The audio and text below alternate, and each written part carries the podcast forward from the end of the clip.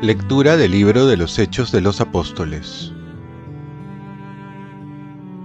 En aquellos días, algunos que bajaron de Judea a Antioquía se pusieron a enseñar a los hermanos que, si no se circuncidaban conforme a la tradición de Moisés, no podían salvarse.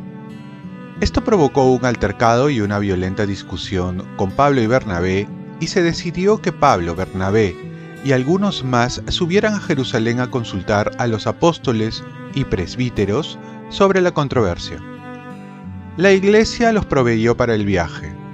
Atravesaron Fenicia y Samaria, contando detalladamente la conversión de los paganos.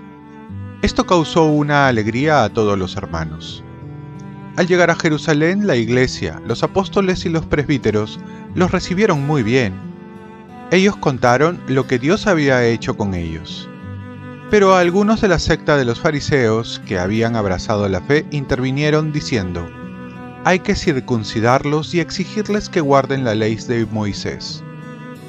Los apóstoles y los presbíteros se reunieron a examinar este asunto.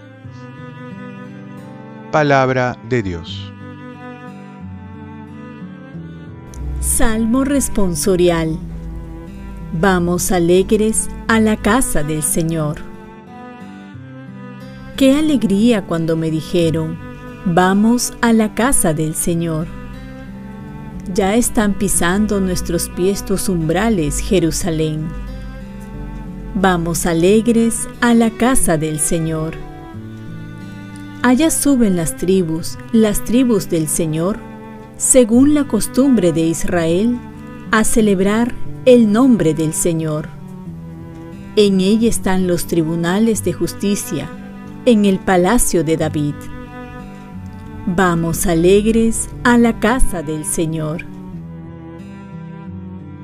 Lectura del Santo Evangelio según San Juan. En aquel tiempo, dijo Jesús a sus discípulos, Yo soy la vid verdadera y mi Padre es el viñador. Si algunos de mis sarmientos no dan fruto, Él los arranca y poda los que dan fruto para que den más fruto. Ustedes ya están limpios por las palabras que les he hablado. Permanezcan en mí y yo permaneceré en ustedes. Como el sarmiento no puede producir frutos por sí mismo, si no permanece en la vid, así tampoco pueden ustedes producir fruto si no permanecen en mí. Yo soy la vid, ustedes los sarmientos. El que permanece en mí y yo en él, ese da fruto abundante, porque sin mí no pueden hacer nada. Al que no permanece en mí, lo tiran fuera, como sarmientos secos. Luego los recogen y los echan al fuego y arden. Si permanecen en mí y mis palabras permanecen en ustedes, pidan lo que quieran y se les dará. Con esto recibe gloria mi Padre, con que ustedes den fruto abundante. Así serán discípulos míos. Palabra del Señor paz y bien. Si no estamos unidos a Jesús, no podemos dar frutos. Jesús nos ilustra mediante la imagen de la vid nuestra dependencia que tenemos de Él, si queremos dar frutos. Es una necesidad de permanecer en Él, imaginarse nuestra vida lejos de Jesús. ¿Qué de bueno podríamos hacer? Nuestra vida consiste en permanecer en Él, o distanciarnos, en unirnos o separarnos. Las consecuencias de alejarnos la conocemos.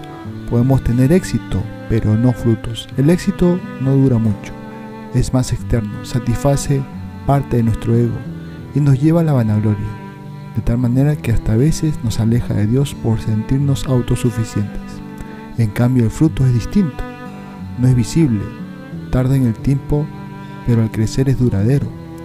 Sale desde muy dentro de nosotros con la ayuda de Dios y es para dar gloria a Dios, porque Dios quiere que demos muchos frutos como son los frutos del Espíritu Santo, paciencia, amabilidad, bondad, dominio propio, etc. Y estos son indispensables para encontrar la paz y hacer el bien al prójimo. Nuestra tarea es ver cómo permanecemos en Cristo. Definitivamente están los sacramentos, la oración, la palabra de Dios, las obras de misericordia, la iglesia, la comunidad. Pero nuestra mente y corazón tiene que estar siempre pensando y tener como prioridad a Jesús. En otras palabras, hay que estar en gracia de Dios. Aquí les dejo unas frases de San Agustín al respecto. Dios, quien separarse es morir, a quien acercarse es resucitar, quien habitar es vivir, Dios de quien huir es caer, a quien volver es levantarse, en quien apoyarse es estar seguro. Dios, quien olvidar es perecer, a quien buscar es renacer, a quien ver es poseer. Dios, a quien nos surge en la fe, nos acerca la esperanza y nos une en la caridad. Propósito, buscar dar frutos más que buscar el éxito. Oremos. Gracias Señor por ser vid y yo el sarmiento. Hazme recordar que sin ti no puedo hacer nada bueno. Que siempre me encomiende a ti en todo lo que voy a hacer. Ofrezcamos nuestro día. Dios Padre nuestro, yo te ofrezco toda mi jornada en unión con el corazón de tu Hijo Jesucristo, que siga ofreciéndose a ti en la Eucaristía para la salvación del mundo. Que el Espíritu Santo sea mi guía y mi fuerza en este día para ser testigo de tu amor.